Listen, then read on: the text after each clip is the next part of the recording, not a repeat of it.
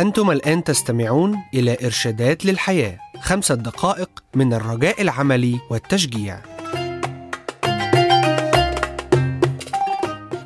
عون لأيام الإحباط. ولما سمع الإخوة فيها بوصولنا خرجوا لاستقبالنا في ساحة أبيوس وفي الخانات الثلاثة. فلما رآهم بولس شكر الله وتشجع. أعمال 28 عدد 15 هل مررت بخبرة محاولة عمل مشروع ما بذلت فيه كل جهدك ولكن يبدو أن الفشل هو المتوقع؟ بعد كل هذا الوقت والمجهود والليالي الطويلة والأمل والأحلام ربما كان هذا المشروع جزء من عملك أو كان علاقة تعمل الآن على إنقاذها بكل ما تملك.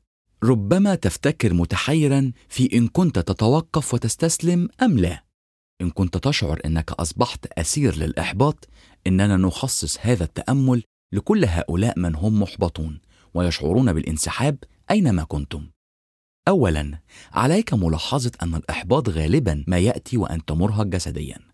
هل تشعر بالتعب الجسدي؟ هل تتذكر ابدا مرة إنك شعرت بخيبة الأمل وأنت مستريح وكنت جسديا على درجة عالية من اللياقة؟ وتشعر إنك في أحسن حالاتك؟ بالطبع لا ولكن يمكنك أن تتذكر أوقات كثيرة من التعب. أثناءها حضر إليك العدو الثقيل وحل الإحباط. هل سمعت عن قصة إيليا؟ هذا النبي الناري الذي تحدى كل أنبياء البعل واستدعى دينونه الله عليهم وكسب الموقعه بمفرده. ألا إنه عندما شعر بالإرهاق نتيجة هذه الموقعة انقلب على عاقبه وهرب إلى برية حوريب وتحول الإحباط إلى يأس وبدأ يقول يا رب دعني أموت أنا لست أفضل من الأنبياء الذين سبقوني وحتى هذا الرجل الذي تحدث مع الله وتحدث نيابة عنه.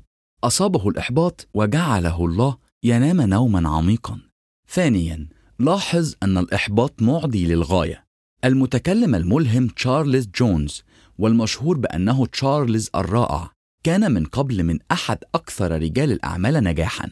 فقد استطاع في سنوات قليلة أن يبيع شهادات تأمين أكثر مما يبيعه آخرين طوال حياتهم. وعندما سئل إن كان أصابه الإحباط ابدا أجاب قائلا بالطبع نعم ولكنني لا يمكنني أن أكشف عن ذلك لكم وإلا سوف يؤدي بنا الحال لإحباطنا جميعا. عندما يسمح واحد بأن يحبط يصبح شخص معدي سوف يعدي كل من يتصل بهم بالإحباط. تذكر القصة من العهد القديم. عندما رجع عشرة من تجسس الأرض الموعودة عندما أرسلهم يشوع كيف رجعوا وكانوا سببا لإحباط كل الأمة؟ إن الإحباط غالي الثمن. ثالثا الإحباط هو عدو للإيمان ويحاربه.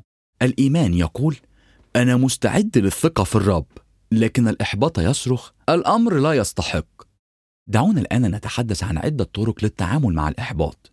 واحد عليك أن تدرك أنك لا تخطئ عندما تحبط. العمالقة الروحيين ومن حققوا إنجازات عظيمة صارعوا معه.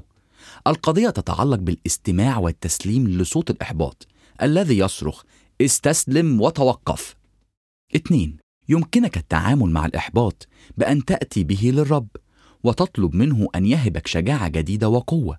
إنني أعشق ما يقوله مزمور 55 والعدد 17 مساء وصباحا وظهرا أشكو له صارخا ونائحا فيسمع صوتي. هل تتذكر عندما واجه يسوع التجربة بالبرية؟ أرسل الله له ملائكة لكي تخدمه. والله ما زال يتقابل مع هؤلاء من يقبلون إليه بإحباطهم. ثلاثة دعوني أذكركم بالرسول بولس عندما كان في طريقه لروما. وكان من المؤكد إنه سيواجه هناك الإعدام. وسافر بولس في رحلة طويلة عبر البحر المتوسط وسط العواصف من قيصرية في إسرائيل إلى روما. كان متعبا جسديا عند بداية الرحلة وعندما اقتربوا من روما حضر ثلاثة من المؤمنين لمقابلته وشكر الله وتشجع. إن كنت تصارع مع الإحباط واليأس يوجد لك راحه في الله.